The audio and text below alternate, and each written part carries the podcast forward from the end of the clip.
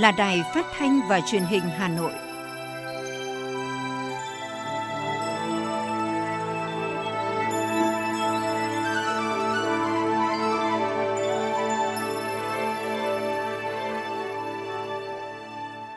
Kính chào quý vị và các bạn, bây giờ là chương trình thời sự của Đài Phát thanh và Truyền hình Hà Nội, phát trực tiếp trên sóng phát thanh tần số FM 90 MHz. Tối nay, thứ tư ngày 22 tháng 9 có những nội dung chính sau đây.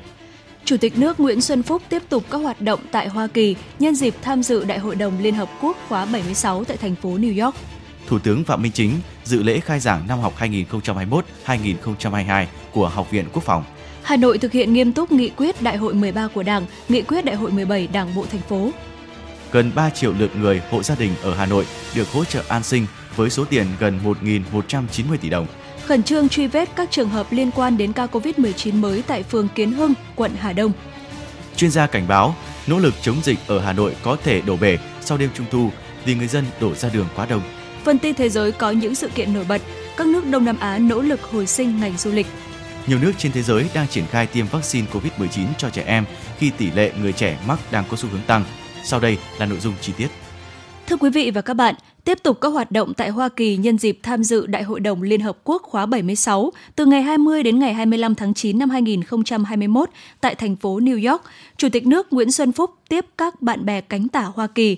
Tại buổi tiếp, Chủ tịch nước Nguyễn Xuân Phúc thay mặt Đảng, Nhà nước và nhân dân Việt Nam bày tỏ sự trân trọng tri ân đối với những người bạn, người đồng chí Hoa Kỳ hết sức thân thiết thủy chung của nhân dân Việt Nam đã luôn sát cánh với cách mạng và nhân dân Việt Nam trong cuộc đấu tranh giành độc lập dân tộc trước đây và tiếp tục đồng hành cùng Việt Nam trong công cuộc xây dựng, phát triển và bảo vệ Tổ quốc ngày nay. Chủ tịch nước nêu rõ, sự phát triển tích cực liên tục của quan hệ Việt Nam Hoa Kỳ thời gian qua có sự đóng góp rất quan trọng của các lực lượng cánh tả và nhân dân tiến bộ Hoa Kỳ. Việt Nam hết sức trân trọng và đánh giá cao những hỗ trợ thiết thực, quý báu của các bạn cánh tả Hoa Kỳ đối với công cuộc khắc phục hậu quả chiến tranh cũng như sự ủng hộ đối với quan hệ Việt Nam Hoa Kỳ đem lại lợi ích thiết thực cho hai nước và nhân dân hai nước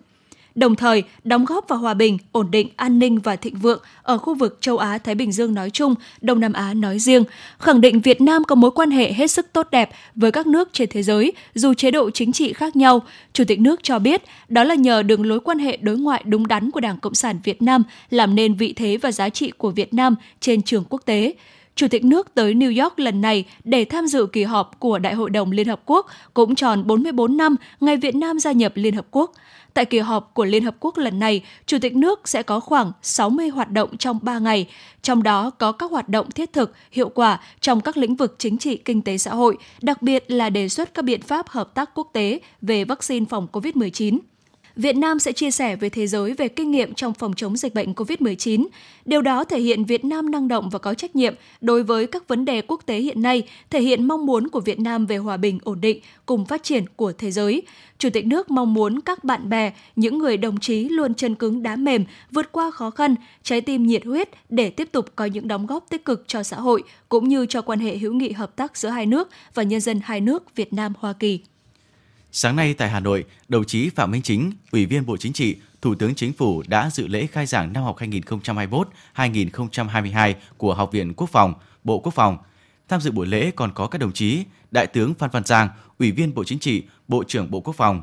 Nguyễn Kim Sơn, Ủy viên Trung ương Đảng, Bộ trưởng Bộ Giáo dục và Đào tạo. Phát biểu tại buổi lễ, Thủ tướng Phạm Minh Chính khẳng định là một trung tâm huấn luyện, đào tạo, nghiên cứu khoa học lớn của quân đội và của quốc gia – trải qua hơn 44 năm xây dựng, trưởng thành và phát triển, phát huy truyền thống, trung thành, tận tụy, đoàn kết, sáng tạo. Học viện Quốc phòng đã có những đóng góp quan trọng trong đào tạo cán bộ cho đất nước, vinh dự được Đảng, Nhà nước tặng thưởng danh hiệu đơn vị anh hùng lực lượng vũ trang nhân dân thời kỳ đổi mới, huân chương Hồ Chí Minh, hai huân chương độc lập hạng nhất và nhiều phần thưởng cao quý khác. Thủ tướng cho rằng năm học 2021-2022 là năm học đầu tiên thực hiện nghị quyết Đại hội Đảng 13 của Đảng – nghị quyết Đại hội Đảng bộ quân đội lần thứ 11 và các chủ trương, đường lối chính sách lớn của Đảng, Quốc hội, Chính phủ của nhiệm kỳ 2021-2026 trong bối cảnh tình hình có nhiều khó khăn, thách thức lớn hơn và gay gắt hơn so với dự báo. Thủ tướng lưu ý cán bộ, giảng viên, học viên của học viện một số nhiệm vụ trọng tâm trong năm học 2021-2022 và trong thời gian và mong muốn học viện tăng trưởng, tăng cường hợp tác quốc tế và đào tạo chăm lo xây dựng Đảng bộ học viện trong sạch, vững mạnh về chính trị, tư tưởng đạo đức, tổ chức và cán bộ gắn với xây dựng học viện chính quy, tiên tiến, mẫu mực tiêu biểu. Tiếp tục thực hiện có hiệu quả nghị quyết hội nghị lần thứ tư Ban chấp hành Trung ương Đảng khóa 11-12 về tăng cường xây dựng chỉnh đốn Đảng gắn với thực hiện chỉ thị 05 của Bộ Chính trị về đẩy mạnh học tập và làm theo tư tưởng đạo đức phong cách Hồ Chí Minh và cuộc vận động phát huy truyền thống, cống hiến tài năng, xứng danh bộ đội Cụ Hồ thời kỳ mới, tích cực tham gia bảo vệ nền tảng tư tưởng của Đảng, đấu tranh phản bác các quan điểm sai trái, thù địch. Chiều nay, tiếp tục kỳ họp thứ hai Hội đồng Nhân dân thành phố khóa 16, Hội đồng Nhân dân thành phố đã xem xét thảo luận về kế hoạch đầu tư công trung hạn 2021-2025, danh mục lĩnh vực đầu tư cho vay của Quỹ Đầu tư Phát triển thành phố Hà Nội giai đoạn 2021-2025, điều chỉnh bổ sung kế hoạch đầu tư công năm 2021 và việc các quận sử dụng ngân sách cấp quận để hỗ trợ các huyện khó khăn thực hiện xây dựng nông thôn mới theo nghị quyết số 100 115 ngày 19 tháng 6 năm 2020 của Quốc hội phê duyệt chủ trương đầu tư, điều chỉnh chủ trương đầu tư một số dự án sử dụng vốn đầu tư công của thành phố. Theo tờ trình của Ủy ban nhân dân thành phố do ông Đỗ Anh Tuấn, giám đốc Sở Kế hoạch Đầu tư trình bày, các dự án đầu tư cấp thành phố giai đoạn này là 83.147 tỷ đồng, chiếm 78% tổng nguồn vốn theo kế hoạch. Kế hoạch đầu tư công trung hạn 5 năm 2021-2025 của thành phố góp phần hoàn thành các mục tiêu, khâu đột phá các nhiệm vụ phát triển kinh tế xã hội, đảm bảo quốc phòng an ninh, thực hiện nghị quyết lần thứ 13 của Đảng, nghị quyết Đại hội Đảng bộ thành phố lần thứ 17, 10 chương trình công tác của Thành ủy Hà Nội, nghị quyết của Hội đồng nhân dân thành phố và các chương trình phát triển kinh tế xã hội của thành phố giai đoạn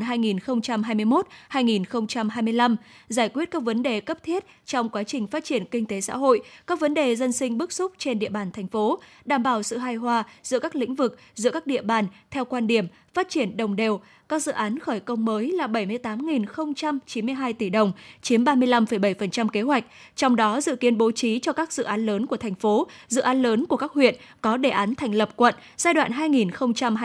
2021-2025 là 36.000 tỷ đồng. Cũng trong chiều nay, Hội đồng Nhân dân thành phố xem xét về quy định mức thu học phí đối với các cơ sở giáo dục công lập thuộc hệ thống giáo dục quốc dân của thành phố Hà Nội năm học 2021-2022 và chính sách miễn giảm học phí, hỗ trợ chi phí học tập đối với các cơ sở giáo dục thuộc hệ thống giáo dục quốc dân của thành phố từ năm học 2021-2022 và một số nội dung quan trọng khác. Thưa quý vị và các bạn, năm 2021 là năm đầu tiên thực hiện nghị quyết Đại hội Đảng toàn quốc lần thứ 13 và nghị quyết Đại hội Đảng bộ thành phố lần thứ 17. Phát biểu tại kỳ họp thứ hai Hội đồng nhân dân thành phố khóa 16, đồng chí Đinh Tiến Dũng, Ủy viên Bộ Chính trị, Bí thư Thành ủy khẳng định, ngay từ đầu năm, cả hệ thống chính trị, cộng đồng doanh nghiệp và nhân dân thủ đô đã tích cực triển khai thực hiện nghiêm túc nghị quyết Đại hội 13 của Đảng, nghị quyết Đại hội 17 Đảng bộ thành phố, phấn đấu hoàn thành cao nhất các mục tiêu phát triển kinh tế, xã hội năm 2021 trong bối cảnh khó khăn, thách thức rất lớn do tác động của đại dịch COVID-19. Nhưng với truyền thống đoàn kết, sáng tạo, Đảng bộ, chính quyền, lực lượng vũ trang, cộng đồng doanh nghiệp và người dân thủ đô đã đồng nhất một lòng, nỗ lực cao, thực hiện nghiêm các chỉ đạo của Bộ Chính trị, Ban Bí thư, Quốc hội, Chính phủ, Thủ tướng trong công tác phòng chống dịch cũng như trong nỗ lực thực hiện các nhiệm vụ phát triển kinh tế xã hội, quốc phòng, an ninh trên địa bàn. Nhận định về điều này, Bí thư Thành ủy Đinh Tiến Dũng cho biết thành phố đã thực hiện hoàn thành 3 nhiệm vụ quan trọng, đó là bước đầu chống dịch có hiệu quả, tổ chức thành công cuộc bầu cử đại biểu Quốc hội khóa 15 và đại biểu Hội đồng nhân dân các cấp nhiệm kỳ 2021-2026 và tập trung tháo gỡ khó khăn, thúc đẩy phát triển kinh tế xã hội, duy trì được chuỗi liên kết sản xuất trong bối cảnh dịch bệnh với một số kết quả khả quan. Tổng sản phẩm trên địa bàn GDP quý 2 tăng 6,61%, cao hơn quý trước, góp phần thúc đẩy chung tăng trưởng chung 6 tháng là 5,91%, cao hơn mức bình quân chung của cả nước là 5,64%. 8 tháng đầu năm năm 2021, thu ngân sách nhà nước đạt 69,8% dự toán trung ương giao, tăng 10,3% so với cùng kỳ năm trước. Quốc phòng, an ninh được giữ vững, công tác xây dựng đảng, chính quyền, mặt trận tổ quốc và các tổ chức chính trị xã hội đạt nhiều kết quả. An sinh xã hội được đảm bảo, các chính sách xã hội được thực hiện kịp thời, đầy đủ, đúng đối tượng, nhất là đối với trường hợp khó khăn do đại dịch Covid-19 với tinh thần không để ai bị bỏ lại phía sau và phương châm đảm bảo an sinh xã hội là trọng yếu. Trong công tác phòng chống dịch bệnh, thành phố đã chủ động, kịp thời, kiên định, kiên trì và bình tĩnh trong mọi tình huống, có các chủ trương, giải pháp trúng, đúng, với tinh thần quyết liệt nhưng không cầu toàn, vừa làm vừa điều chỉnh cho phù hợp với tình hình thực tiễn của thành phố. Mục tiêu bảo vệ sức khỏe, đời sống nhân dân là trên hết. Thành phố luôn chuẩn bị phương án phòng chống dịch ở cấp độ cao hơn để không bị động, bất ngờ khi có tình huống xấu xảy ra. Về kết quả này, đồng chí Nguyễn Ngọc Tuấn, Chủ tịch Hội đồng nhân dân thành phố nhận định: Trong công tác phòng chống đại dịch COVID-19, các cấp các ngành từ thành phố đến cơ sở đã quán triệt thực hiện nghiêm lời kêu gọi của đồng chí Tổng Bí thư, các chỉ đạo của chính phủ, Thủ tướng Chính phủ và các cơ quan trung ương, triển khai thận trọng, đồng bộ, quyết liệt, sáng tạo, cầu thị, linh hoạt, hiệu quả với phương châm bảo vệ sức khỏe, tính mạng của người dân là trên hết, là trước hết. Toàn hệ thống chính trị từ thành phố đến cơ sở đã đoàn kết, đồng lòng quyết tâm vượt qua các khó khăn, thách thức để từng bước khống chế và đẩy lùi dịch bệnh, ổn định tình hình, đưa cuộc sống trở lại trạng thái bình thường mới. Để hoàn thành các mục tiêu nhiệm vụ năm 2021, tạo tiền đề cho những năm tiếp theo, đặc biệt là trong bối cảnh kinh tế xã hội trong nước và quốc tế còn rất nhiều khó khăn, thách thức, diễn biến dịch bệnh COVID-19 còn phức tạp, khó lường. Do đó, yêu cầu nhiệm vụ đối với cả hệ thống chính trị, trong đó có Hội đồng Nhân dân và Ủy ban Nhân dân trong thời gian tới là hết sức nặng nề. Đòi hỏi cả hệ thống chính trị, thành phố phải tập trung trí tuệ, đổi mới, sáng tạo, nâng cao tinh thần trách nhiệm, tăng cường phối hợp chặt chẽ giữa các cấp, các ngành để hoàn thành thắng lợi các mục tiêu đề ra. Bí thư Thành ủy Đinh Tiến Dũng đề nghị. Toàn thể cán bộ, đảng viên và nhân dân quán triệt tinh thần, chống dịch như chống giặc với mục tiêu bảo vệ sức khỏe, tính mạng của nhân dân là trên hết và trước hết. Thực hiện nghiêm những quy định của trung ương và của thành phố trong công tác phòng chống dịch Covid-19 tiếp tục đoàn kết hơn nữa, quyết tâm hơn nữa bằng những việc làm thiết thực, cụ thể hàng ngày, hàng giờ để ngăn chặn đẩy lùi bằng được, kiểm soát, khống chế, không để dịch bệnh lây lan rộng bùng phát ngay từ trong từng gia đình và trong cộng đồng tiếp tục quan tâm đẩy mạnh phát triển văn hóa xã hội, xây dựng người Hà Nội thanh lịch, văn minh, bảo đảm an sinh xã hội và thực hiện tiến bộ công bằng xã hội, nâng cao chất lượng cuộc sống của nhân dân. Bí thư Thành ủy Đinh Tiến Dũng cũng đề nghị các đơn vị địa phương đẩy mạnh cải cách thủ tục hành chính, tạo mọi điều kiện thuận lợi cho doanh nghiệp, cho nhân dân thực hiện các thủ tục hành chính, nhất là trong bối cảnh dịch bệnh COVID-19, tiếp tục ra soát, đơn giản hóa các thủ tục hành chính, khắc phục sự trồng chéo, tháo gỡ các nút thắt, điểm nghẽn, thúc đẩy cải cách, đổi mới, cải thiện môi trường đầu tư kinh doanh, thu hút các nguồn lực đầu tư cho phát triển.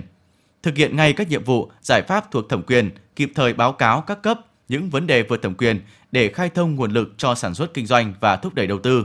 Thực hiện khẩn trương, kịp thời những cơ chế chính sách của trung ương, của thành phố về việc hỗ trợ doanh nghiệp thúc đẩy sản xuất kinh doanh, hỗ trợ người dân, doanh nghiệp, hộ kinh doanh gặp khó khăn do đại dịch COVID-19.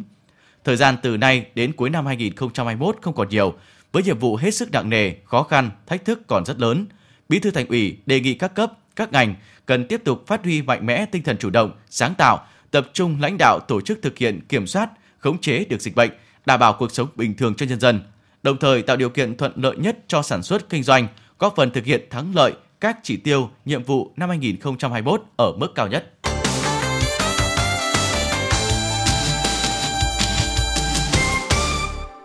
Những thông tin liên quan đến tình hình dịch bệnh COVID sẽ tiếp nối chương trình. Thưa quý vị và các bạn, theo thống kê của Sở Lao động Thương binh và Xã hội Hà Nội, đến cuối ngày hôm qua, Hà Nội đã phê duyệt hỗ trợ an sinh xã hội cho 7.331 hộ kinh doanh bị ảnh hưởng sâu bởi dịch COVID-19 với số tiền gần 22 tỷ đồng. Trong đó, các cơ quan chức năng đã chi trả kinh phí hỗ trợ cho 6.025 hộ với kinh phí là hơn 18 tỷ đồng, số còn lại sẽ nhận trong những ngày tới. Cùng với hộ kinh doanh, các chính sách hỗ trợ theo gói hỗ trợ an sinh xã hội của chính phủ đã đến với 169.931 lao động tự do với số tiền gần 246 tỷ đồng. 21.318 lao động tạm hoãn hợp đồng lao động, nghỉ việc không hưởng lương với kinh phí là hơn 85 tỷ đồng. Tính chung từ đầu tháng 7 năm 2000 2021 đến nay, toàn thành phố đã có 1,645 triệu người lao động, người sử dụng lao động gặp khó khăn do ảnh hưởng bởi dịch COVID-19 được tiếp cận chính sách, nguồn lực hỗ trợ từ gói hỗ trợ của chính phủ. Kinh phí đã hỗ trợ cho người lao động, người sử dụng lao động là gần 608 tỷ đồng từ nguồn ngân sách. Về gói hỗ trợ đặc thù của thành phố Hà Nội, các địa phương đã giả soát và ra quyết định hỗ trợ cho 285.832 người, hộ kinh doanh với kinh phí phê duyệt là hơn 290 tỷ đồng. Những trường hợp này nhận hỗ trợ bằng tiền mặt, kinh phí từ ngân sách, tối thiểu mỗi người, gia đình nhận được 1 triệu đồng – Đáng ghi nhận hơn, từ nguồn vận động xã hội hóa, các sở ban ngành đoàn thể, các địa phương đã hỗ trợ về lương thực thực phẩm, nhu yếu phẩm cho tổng số hơn 1,05 triệu lượt người, hộ gia đình. Số tiền đã hỗ trợ cho các trường hợp này là gần 292 tỷ đồng. Như vậy, Hà Nội đã có sấp xỉ 3 triệu lượt người, hộ gia đình được hỗ trợ an sinh xã hội với số tiền gần 1.190 tỷ đồng. Bệnh viện Trung ương Quân đội 108 đã tổ chức lễ xuất quân, tăng cường hơn 200 thầy thuốc được phân thành 20 tổ lên đường với tinh thần tất cả vì miền Nam ruột thịt. Tại lễ xuất quân, lãnh đạo bệnh viện đã giao nhiệm vụ cho đoàn và lưu ý cán bộ, y bác sĩ của bệnh viện cần chấp hành đầy đủ tất cả các quy định, điều lệnh, điều lệ của quân đội, thực hiện đúng chức năng, nhiệm vụ. Trước đại dịch COVID-19, quân đội cũng như lực lượng quân y luôn là lực lượng nòng cốt, đội quân tiên phong đi đầu trong công tác phòng chống điều trị cho người dân trên khắp cả nước. Toàn bộ lực lượng trước khi lên đường làm nhiệm vụ đều đã được tiêm đủ hai mũi vaccine phòng COVID-19 xét nghiệm SARS-CoV-2 âm tính và tập huấn các kiến thức chuyên môn cần thiết liên quan công tác phòng chống dịch. Theo Ủy ban Nhân dân phường Kiến Hưng, quận Hà Đông, trên địa bàn phường vừa ghi nhận hai ca mắc mới tại tổ dân phố số 8. Ngay sau khi nhận được thông tin ghi nhận ca bệnh, quận Hà Đông đã tiến hành lấy mẫu xét nghiệm các trường hợp tiếp xúc gần và khu vực liên quan, phong tỏa tạm thời khu vực tổ dân phố số 8 phường Kiến Hưng để tiến hành điều tra dịch tễ. Cụ thể, hai trường hợp F0 cùng sinh sống tại tổ dân phố số 8, điều tra dịch tễ có 21 trường hợp F1, hơn 200 trường hợp F2 liên quan. Hiện tại 21 trường hợp F1 đã có kết quả xét nghiệm âm tính lần 1. Cơ quan y tế đã đưa trường hợp F0 vào bệnh viện điều trị và F1 đi cách ly tập trung. Ngay trong sáng nay, phường đã triển khai lấy mẫu xét nghiệm cho khoảng gần 700 trường hợp trong khu vực nơi ở của bệnh nhân, bao gồm người dân các tổ dân phố số 6, 7, 8 và khu vực chợ Kiến Hưng, nơi F1 bán rau. Hiện phường vẫn đang truy vết tiếp để tìm F1 và F2 làm vệ sinh khử khuẩn toàn bộ nhà F0 và khu vực dân cư xung quanh nhà của F0. Cùng với đó, Ủy ban nhân dân phường cũng đã đề xuất Ủy ban nhân dân quận Hà Đông ra quyết định thiết lập cách ly y tế vùng có dịch trên địa bàn phường từ số nhà 193 đến đến số nhà 197, tổ dân phố 8, phường Kiến Hưng cho đến khi có kết quả âm tính tất cả các trường hợp được lấy mẫu xét nghiệm. Thời gian cách ly từ 8 giờ ngày 22 tháng 9 năm 2021 đến 8 giờ ngày 6 tháng 10 năm 2021. Cũng trong sáng nay, Ủy ban nhân dân xã Cự Khê, huyện Thanh Oai đã tiến hành phong tỏa tạm thời tòa nhà HH02 Thanh Hà, truy vết F1 và F2 và lấy mẫu xét nghiệm cho những trường hợp có liên quan tại khu HH02 Thanh Hà, nơi có bệnh nhân trên làm việc. Ủy ban nhân dân xã Cự Khê, huyện Thanh Oai đã yêu cầu người dân của chung cư HH02 không ra khỏi nhà, khai báo y tế qua cổng thông tin điện tử tờ khai y tế.vn, ứng dụng Bluezone thực hiện các biện pháp phòng chống dịch bệnh theo quy định của ngành y tế. Tối ca, hàng loạt tuyến đường quanh khu vực trung tâm Hà Nội dày đặc người đi đường. Một số đường như Hàng Lược, Hàng Cân, Hàng Mã, Đinh Tiên Hoàng ùn ứ vì hàng chục người chen trúc trong phạm vi chỉ vài mét vuông. Nói về việc này, Phó giáo sư tiến sĩ Trần Đắc Phu, nguyên cục trưởng Cục Y tế Dự phòng Bộ Y tế, cho rằng đây là những hình ảnh rất khó chấp nhận, đi ngược lại hoàn toàn với chủ trương giãn cách xã hội, dừng tụ tập đông người ở nơi công cộng mà thành phố đang thực hiện. Còn tiến sĩ bác sĩ Nguyễn Thu Anh, giám đốc Viện Nghiên cứu Y khoa Wonkус tại Việt Nam, bày tỏ lo ngại về khả năng lây nhiễm trong biển người vào đêm qua ở Hà Nội. Lo ngại thứ nhất của bà Thu Anh là nhiều gia đình mang trẻ em đi chơi trung thu, mà đây là đối tượng hoàn toàn không có miễn dịch, lại không được tiêm vaccine nên nguy cơ lây nhiễm lớn hơn rất nhiều. Đặc điểm của trẻ em khi nhiễm nCoV là khả năng chuyển nặng thấp nhưng tải lượng virus lại rất lớn, là trung gian truyền bệnh rất lý tưởng của virus. Việc đưa trẻ em đến nơi đông người có thể khiến dịch bùng phát nhanh, mạnh hơn nếu trong đám đông có nguồn lây. Lo ngại thứ hai là hầu hết người dân thủ đô cũng mới được tiêm một mũi vaccine. Lượng kháng thể vẫn còn rất thấp, gần như không thể miễn dịch nếu tiếp xúc gần với F0. Bác sĩ lo ngại nhiều kế hoạch của thành phố có thể bị ảnh hưởng. Do đó, nguy hiểm nhất là việc học sinh không thể trở lại trường học trong thời gian tới.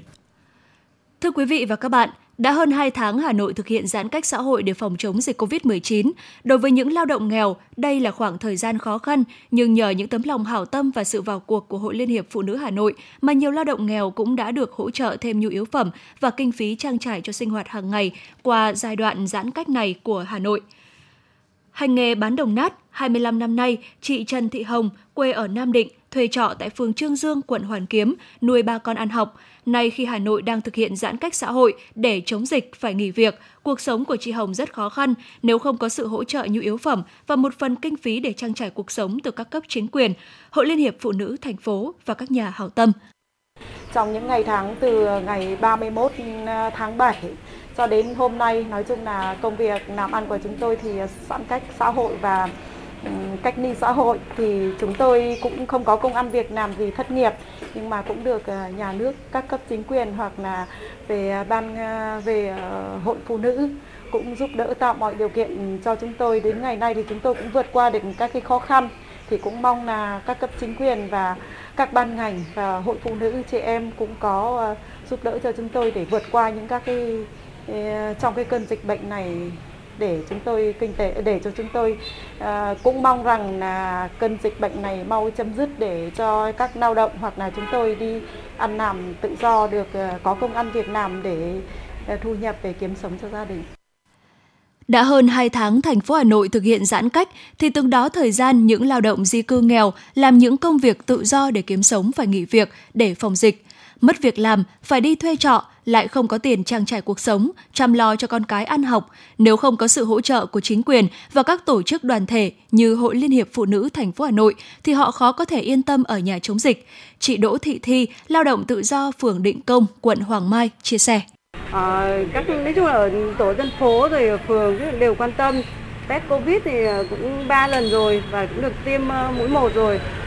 trong những ngày vừa qua, Hội Liên hiệp Phụ nữ Hà Nội và các nhà tài trợ cũng đã trao gần 500 xuất quà cho người lao động di cư khó khăn tại 11 phường với tổng trị giá trên 240 triệu đồng. Qua đó góp thêm nguồn lực cùng với các cấp chính quyền chăm lo tốt hơn cho những đối tượng này, giảm bớt khó khăn, yên tâm ở nhà chống dịch. Ông Nguyễn Anh Tuấn, Bí thư, Chủ tịch Ủy ban nhân dân phường Định Công, quận Hoàng Mai cho hay. À, cùng với đó thì à, phường cũng đã dùng cái nguồn lực của phường À, rồi là cái nguồn lực à, từ cái việc xã hội hóa à, các à, đơn vị doanh nghiệp nhà hảo tâm à, với tổng số là khoảng à, gần 20 tấn gạo rau củ quả các loại. Và toàn bộ số lương thực thực phẩm này thì qua nhiều đợt chúng tôi đã cấp phát tới nhân dân trên địa bàn phường nhất là những hộ gia đình khó khăn những người lao động nhập cư khi dịch bệnh bùng phát thì nhóm nữ lao động di cư tự do là một trong những nhóm bị tác động ảnh hưởng nặng nề, gặp nhiều khó khăn nhất do đặc thù phải thuê nhà ở, làm công việc thời vụ, mất thu nhập trong thời gian phải chấp hành quy định về giãn cách xã hội. Từ nguồn kinh phí của hội và sự đóng góp của các nhà tài trợ, từ ngày 27 tháng 4 đến nay, Hội Liên hiệp Phụ nữ Hà Nội cũng đã trao tặng trên 7.300 xuất quà hỗ trợ cho phụ nữ yếu thế, lao động di cư với tổng trị giá trên 2,2 tỷ đồng. Bà Nguyễn Thị Thu Thủy, Phó Chủ tịch Thường trực Hội Liên hiệp Phụ nữ thành phố Hà Nội cho biết. À, thế và trong cái chương trình hỗ trợ lao động nhập cư thì chúng tôi có cái sự đồng hành à, của Ờ, cùng Viện Phát triển Sức khỏe Cộng đồng Ánh Sáng Lai cùng làm việc với lại các tổ chức tài trợ ờ, với Oxfam ờ, tại Việt Nam và Oxfam quốc tế thì cũng đã là huy động các cái nguồn lực để hỗ trợ cho chị em lao động nhập cư. Thế và trong đợt này thì chúng tôi cũng đã tặng là 480 suất phần quà tới cho lao động nữ di cư. Trong 2 năm dịch COVID-19 diễn biến phức tạp, Hội Liên hiệp Phụ nữ Hà Nội và một số quận huyện có đông lao động nhập cư đã nhiều lần tổ chức các đoàn công tác trực tiếp đến các khu trọ để nắm bắt cuộc sống, ghi nhận khó khăn và thăm tặng quà nữ lao động tự do di cư. Từ đó, Hội Liên hiệp Phụ nữ thành phố cũng đã đề xuất các chính sách an sinh xã hội dành cho đối tượng này để không bỏ sót đối tượng thực sự khó khăn chỉ vì giao cản thủ tục đối với người lao động tự do là người di cư. Thưa quý vị và các bạn, sáng nay, Ngân hàng Phát triển châu Á ADB tại Việt Nam đã tổ chức họp báo cập nhật tình hình kinh tế Việt Nam theo hình thức trực tuyến. Chia sẻ tại họp báo, các chuyên gia của ADB nhận định nền kinh tế Việt Nam đã lấy lại được đà tăng trưởng trong 6 tháng đầu năm 2021 với tăng trưởng tổng quan sản phẩm nội địa GDP từ mức 1,8% trong nửa đầu năm ngoái lên 5,6%, vẫn thấp hơn mức tăng trưởng 6,8% trước đại dịch trong nửa đầu năm 2019. Tuy nhiên, sự lây lan của COVID-19 đã làm giảm sự phục hồi. Làn sóng đại dịch thứ tư của Việt Nam đã tấn công mạnh đến các doanh nghiệp và thị trường lao động. Dự báo tăng trưởng cho năm 2022 cũng được điều chỉnh thành 6,5%. ADB cho rằng lộ trình tăng trưởng này có thể hỗ trợ bởi sự phục hồi của cầu nội địa, đẩy mạnh giải ngân vốn đầu tư công, mở rộng hoạt động sang các thị trường xuất khẩu mới do các hiệp định thương mại mang lại và sự hồi phục của nền kinh tế toàn cầu. Theo giám đốc quốc gia của ADB tại Việt Nam, đại dịch COVID-19 và các đợt phong tỏa kéo dài này đã làm suy yếu tiêu dùng và đầu tư, hạn chế triển vọng tăng trưởng của Việt Nam. Tuy nhiên, kinh tế Việt Nam sẽ phục hồi trở lại nếu đại dịch COVID-19 được kiểm soát vào cuối năm 2021 đến quý 2 năm 2022. Có 70% dân số cả nước được tiêm chủng theo đánh giá trong nghiên cứu toàn cầu do ngân hàng HSBC công bố mới đây, Việt Nam vẫn là điểm đầu tư hấp dẫn. Báo cáo cũng lưu ý rằng để tiếp tục là một nơi thu hút đầu tư hàng đầu trong khu vực, Việt Nam cần phải tìm kiếm những mảng xanh trong kinh doanh. Theo HSBC, Việt Nam không chỉ là một câu chuyện thành công về chuỗi cung ứng gia công với lợi thế về vị trí địa lý, mà còn đang thiết lập một động cơ tăng trưởng kinh tế nội tại. Điều này sẽ giúp Việt Nam trở thành điểm đến hấp dẫn, đặc biệt Việt Nam ngày càng đáng đầu tư đối với các doanh nghiệp nước ngoài bởi thị trường chứng khoán có tính thanh khoản thuộc nhóm cao nhất ASEAN, chỉ đứng sau Thái Lan. Điều này đồng nghĩa các xu hướng môi trường, xã hội và quản trị ngày càng trở thành một yếu tố quan trọng đối với các nhà đầu tư khi vào Việt Nam. Việc triển khai hóa đơn điện tử giai đoạn 1 sẽ được tiến hành tại 6 tỉnh, thành phố bao gồm Hà Nội, Hồ Chí Minh, Hải Phòng, Phú Thọ, Quảng Ninh và Bình Định. Thông tin trên được đưa ra tại cuộc họp trực tuyến về việc triển khai hóa đơn điện tử do Tổng cục Thuế vừa tổ chức. Trong giai đoạn đầu, Tổng cục Thuế triển khai phần mềm quản lý hóa đơn điện tử trên hạ tầng kỹ thuật hiện có của Tổng cục Thuế. Sau đó, Tổng cục Thuế bổ sung nâng cấp hạ tầng cho hệ thống hóa đơn điện tử vào tháng 4 năm 2022 Đến nay, Tổng cục Thuế đã thực hiện ra soát, sắp xếp để tận dụng tối đa hạ tầng kỹ thuật, thiết kế kỹ thuật, xây dựng các thông số và hoàn thành việc cài đặt hạ tầng kỹ thuật sẵn sàng cho việc triển khai, kiểm thử phần mềm quản lý hóa đơn trong thời gian tới cho 6 tỉnh, thành phố.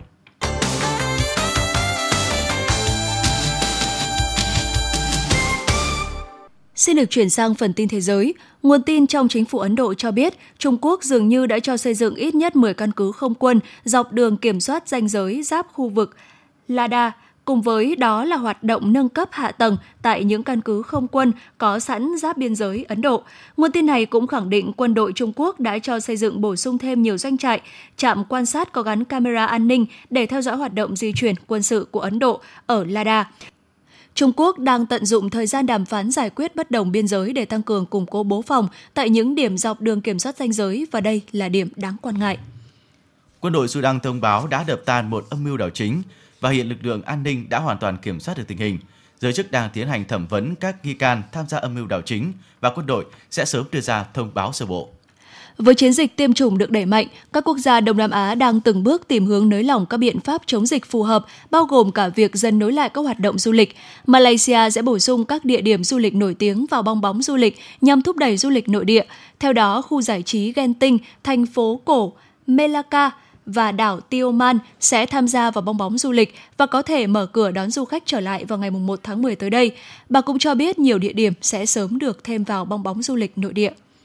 Trong khi đó, Singapore, Philippines cũng điều chỉnh các chính sách để hồi sinh du lịch nhằm bảo vệ kinh tế và hỗ trợ nền kinh tế. Singapore chuyển hướng thúc đẩy các tour du lịch trong nước, trong khi Philippines đang chờ đợi sáng kiến hành lang xanh có thể sớm được thông qua. Sáng kiến này tạo điều kiện để các điểm du lịch mở cửa trở lại với những du khách đã tiêm đủ liều vaccine ngừa COVID-19.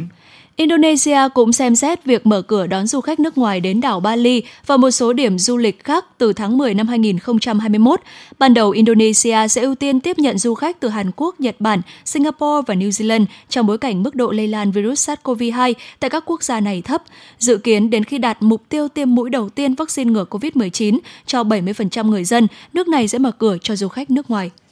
Về phần mình, Thái Lan công bố kế hoạch từ ngày 1 tháng 10 sẽ tiến hành mở cửa đón khách quốc tế đến Bangkok, Chiang Mai cùng các khu du lịch ở Pattaya, Cha Ang, Hua Hin.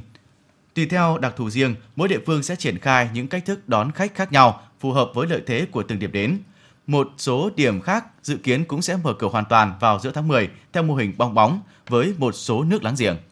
Nhiều nước trên thế giới đang triển khai tiêm vaccine COVID-19 cho trẻ em khi tỷ lệ người mắc bệnh đang có xu hướng tăng. Trung Quốc là nước đầu tiên trên thế giới phê duyệt tiêm vaccine COVID-19 cho trẻ từ 3 tuổi trở lên. Ngay từ giữa tháng 7, thời điểm các trường học ở Trung Quốc nghỉ hè, chiến dịch tiêm vaccine cho thanh thiếu niên từ 12 đến 17 tuổi đã được tiến hành. Vaccine được tiêm cho trẻ em ở nước này là vaccine bất hoạt của Sinopharm và Sinovac. Trung Quốc đặt mục tiêu tiêm đủ hai mũi cho thanh thiếu niên từ 12 đến 17 tuổi vào cuối tháng 10.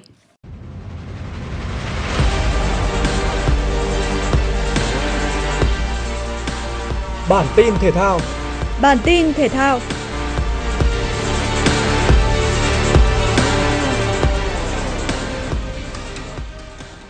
Góp mặt ở vòng 16 đội mạnh nhất vòng chung kết Futsal World Cup 2021, đội tuyển Futsal Việt Nam sẽ gặp đội bóng rất mạnh là đội tuyển Futsal Nga vào lúc 21 giờ 30 tối nay theo giờ Việt Nam. Những chiến binh sao vàng sẽ gặp khó khăn khi thiếu vắng sự phục vụ của pivot Vũ Đức Tùng, người đã gặp chấn thương ở trận hòa một đều với Cộng hòa Séc vừa qua. Đức Tùng bị tổn thương vùng đầu gối chân phải sau khi va chạm với cầu thủ Cộng hòa Séc và không đủ khả năng góp mặt ở trận đấu này. Trong quá khứ, chính đội bóng xứ Bạch Dương từng thắng Việt Nam 7-0 ở giải đấu năm 2016 vòng 1-8, rồi tiến một mạch tới trận chung kết trước khi để thua đáng tiếc trước Argentina. Trước một đối thủ vượt trội ở mọi mặt, hy vọng đội tuyển Futsal Việt Nam sẽ giữ vững được tinh thần chiến đấu quật cường như đã thể hiện ở vòng đấu trước.